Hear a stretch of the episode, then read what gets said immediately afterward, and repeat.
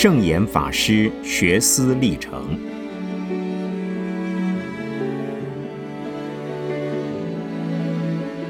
圣严法师著。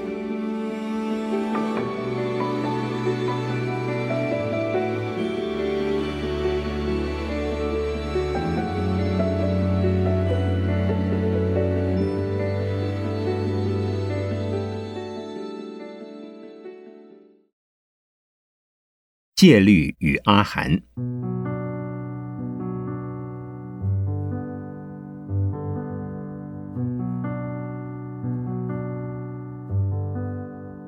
我在一九六一年秋天受了三坛大戒之后，十月的下旬，回到北投中华佛教文化馆的东出老人座前，只住了不到一个星期，就辞去了《人生月刊》的编务。便向东出老人告假，准备到台湾的南部山中阅读藏经。他老人家虽然不希望我走，可是也没有办法留下我。当我向他顶礼告假之时，他却非常的愉快，做了简短的开示，同时赐了我一叠钞票，以备我在山中领用。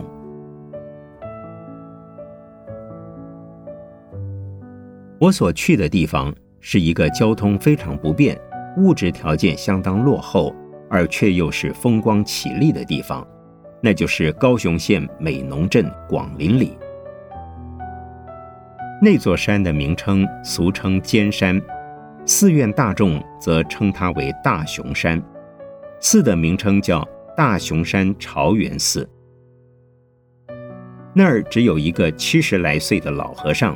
以及几位比丘尼和优婆夷，因为交通不便，不是香火的地方，也不是经忏道场，而是靠寺院注重种植麻竹和荔枝，正是一个农禅的家风，所以非常安静。不过现在已经成了高雄观光的重点之一，叫做黄蝶翠谷。当时一个月之中。难得有几个人上山去拜佛，这是我的大福报。虽然曾有一段时间我没有钱买牙刷、牙膏、肥皂，乃至写信向外联络的邮票都没有。好在山中冬暖夏凉，而春秋的时间相当长，所以日子过得很快，也非常安乐。真所谓山中无甲子。但又是夜夜是满月，日日是好日。那一段时日，使我直到现在都非常的怀念。在我的生命史上，应该是一个非常重要的阶段。我在那儿修养身心，调整身心。我先拜大悲忏，后拜弥陀忏，再拜法华经。除了早晚的课诵，也有早晚的禅坐。而打坐的时间比较多。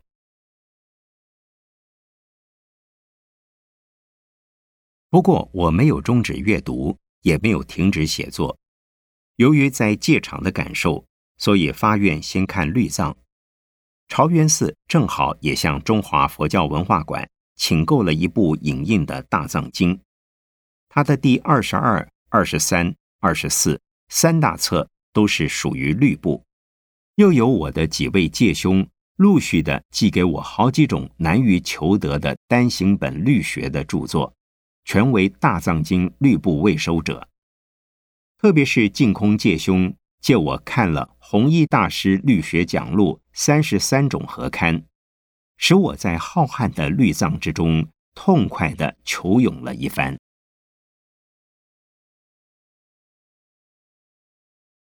首先，我就写了两篇文章，就是后来收入《佛教文化与文学》之中的一《优婆塞戒经读后，如何成为理想的在家菩萨》，这是写于一九六一年的六月；二《弘一大师律学讲录三十三种合刊读后，写于一九六二年的三月。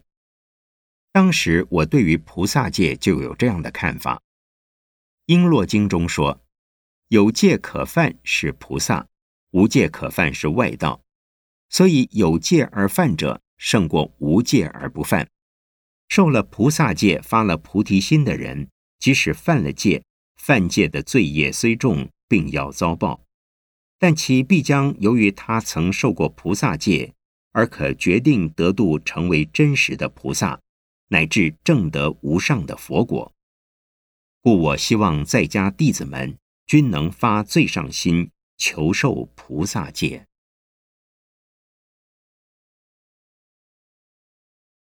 这样的思想，直到现在我还没有改变。中国的佛教号称大圣，也就是菩萨圣。信仰大圣佛教，修学成佛之道，必须通过菩萨的阶段，发起无上的菩提心。是从菩萨行开始，如果不受菩萨戒，则是非常矛盾的事。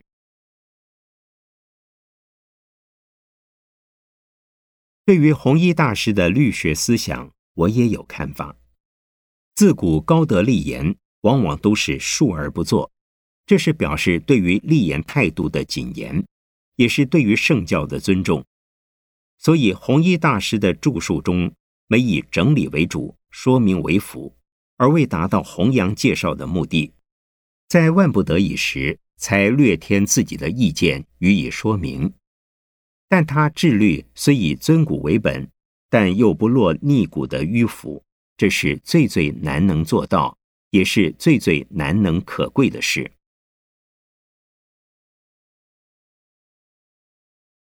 我读任何书，非常重视对于资料的运用和正确的说明。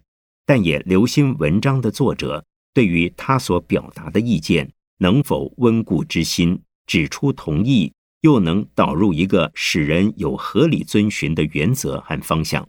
希望自己也能做到，既不是食古不化，也不是自说自话。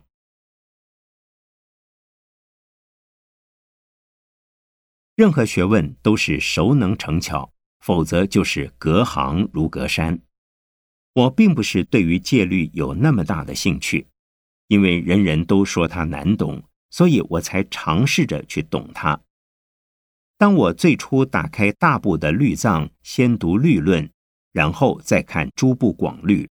而所谓诸部广律，是指五分律、四分律、摩诃僧祇律、十诵律、根本说一切有部律等，他们都动辄是三十卷。四十卷、五十卷、六十卷，卷帙浩繁，内容繁杂，名词陌生，叙事琐碎。可是当我看律的时候，已先把一本比丘戒和比丘尼戒的戒相条文背熟，然后一部律一部律对读下去。我是以四分律为基准，然后把其他的诸部来相互对照。就能看出他们之间的多少出入。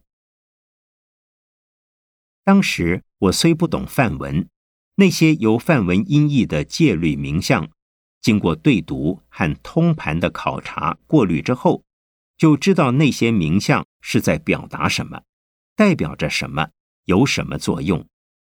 无非是人名、地名、物名和事项名。当然也有为了表达一语多义而用音译，可是并没有像密教所传的那样，因为秘密不可说而用音译。至于律中看来非常繁琐的规定和规则，如果把它归纳为一种生活的方式，从个人的到团体的，从寺内的到寺外的。从观念的到行动的，贯穿起来看，也只不过是我们僧团的日常生活中身边和手边发生的事而已。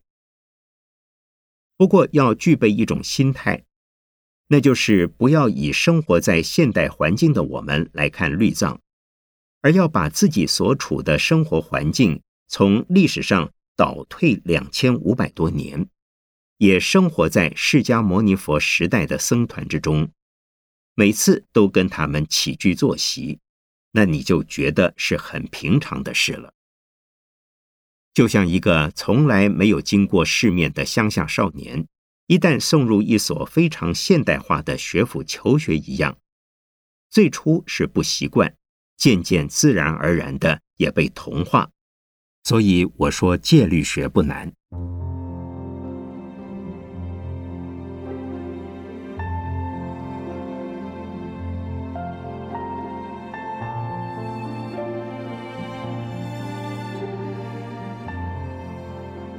我从一九六一年到六四年，在高雄山中，把当时我能够搜集到的有关戒律学的著作全部读过。若干重要的律书，则读了两遍到三遍，边读也边写笔记，并且分类的逐篇整理。最初我并没有计划要写成一本怎样有系统的律学著作，只是有了想写的动机。由于我向南洋的《吴进登月刊》投稿，发表了一篇有关戒律的文章，受到该刊的负责人竹摩长老的鼓励，辗转的捎来十元美金，并说将要为那篇文章印成小册流通。接着又得到更进一步的开诺，当我写成戒律学的专著时，若我无力出版，他愿资助印费。也许是由于得到这样的鼓励，我就一篇一篇的写了下来。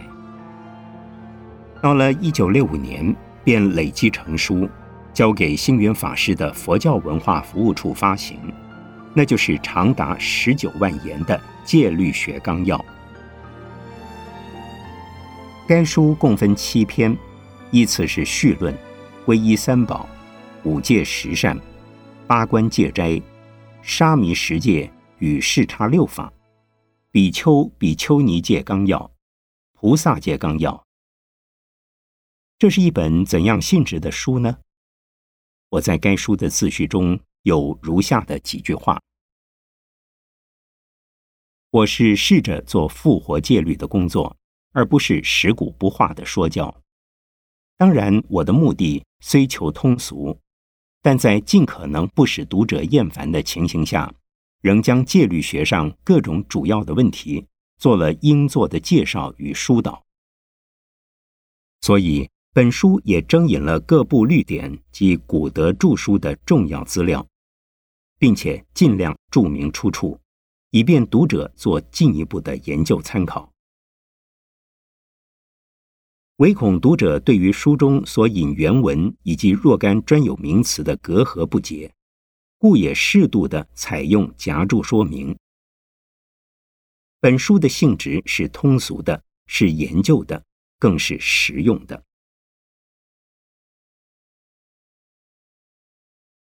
以往凡是研究戒律的人，都会坚持他们宗派门户的立场，直到近代的弘一大师也不例外。而我写这本书，只是在介绍佛的戒律。我没有想到，我是不是南山律师道宣四分律的传承者？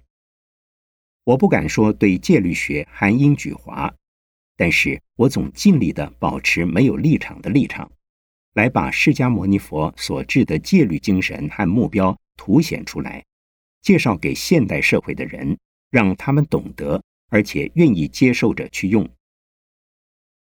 所以在我的自序中也说到。从大体上说，本书受偶义及弘一两位大师的影响很多，但并没有全走他们的路线，乃至也没有完全站在南山宗的立场。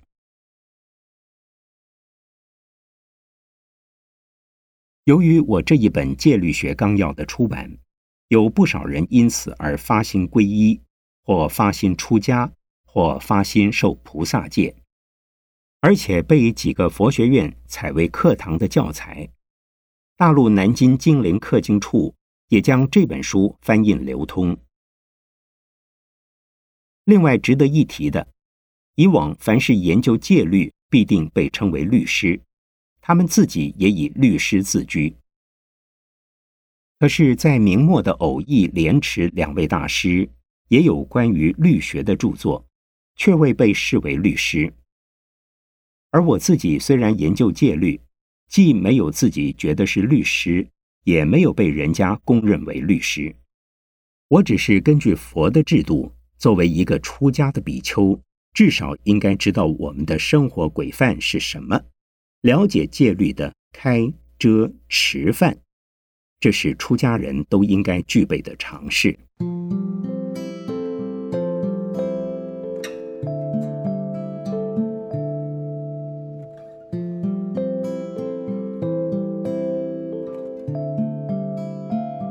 我在研究戒律的同时，发现也必须要通达《阿含经》。所谓五部的戒律，是属于释迦牟尼佛涅盘之后，弟子们各自分化一方。由于印度的语言复杂，民族背景不同，所以要适应每个地区不同的环境分类传播佛法，就自然形成了所谓部派佛教的事实。每一个部派都有他们自己传承的戒律和经典。当时印度有十八或二十多个部派，照道理应该就有那么多不同的戒律学和不同的阿含学。但是我们现在所能见到的，只有戒律学的四律五论，而阿含经也只有四种。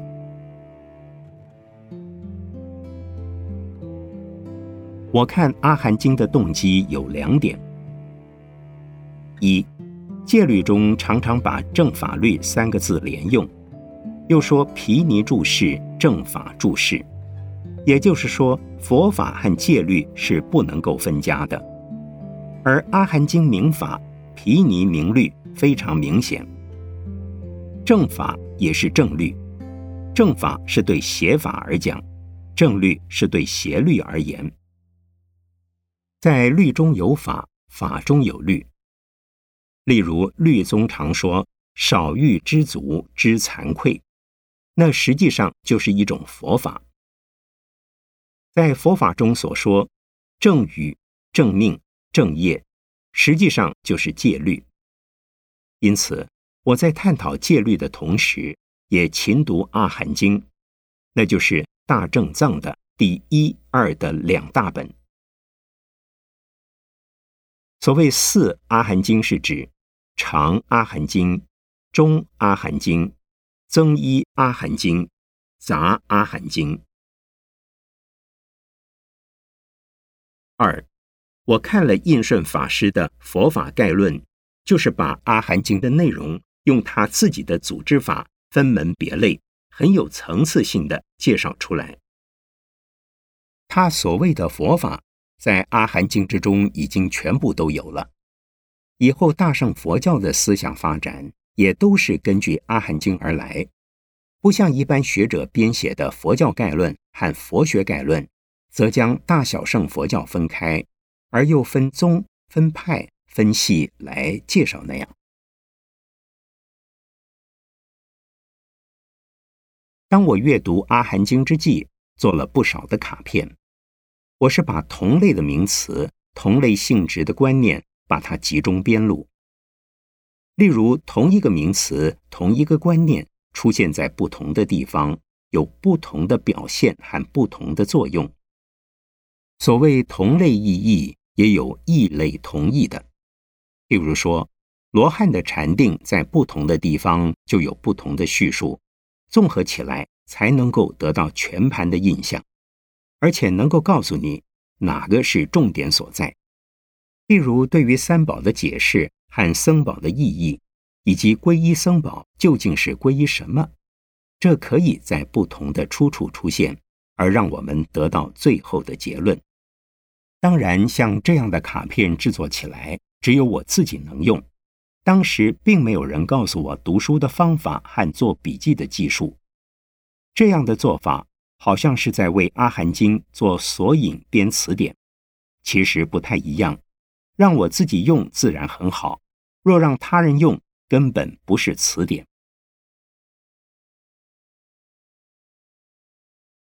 因为当时没有想到要把研究《阿含经》的心得写成一本专书，所以那一堆笔记常常跟着我到处流浪。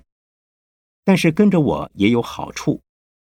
当我要思索某一些佛法的问题之时，除了查字典、查原点，而我的笔记也是最好用的一种原始资料。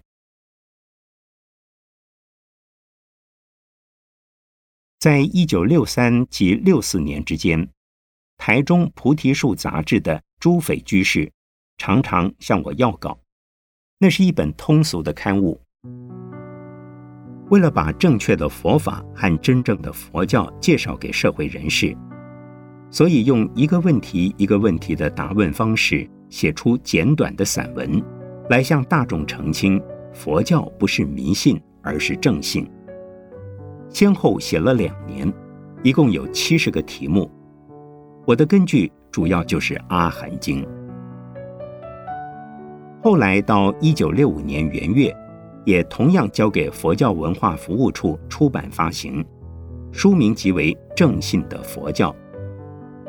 当时我在自序中有这样的说明：佛教自印度传入中国，虽已有了一千九百年的历史。中国的整个文化也都接受了佛教文化的熏陶，佛教的根本精神却因为民间固有的习俗，加上神道怪诞的传说而淹没。故到晚近以来，许多略具心知的人们，竟把佛教看作充满了牛鬼蛇神的低级迷信。因此，促使我根据个人的研究所得，配合时代思想的要求。并参考了太虚大师及印顺法师的一部分见解，想到了七十个看来浅显而实际重要的问题。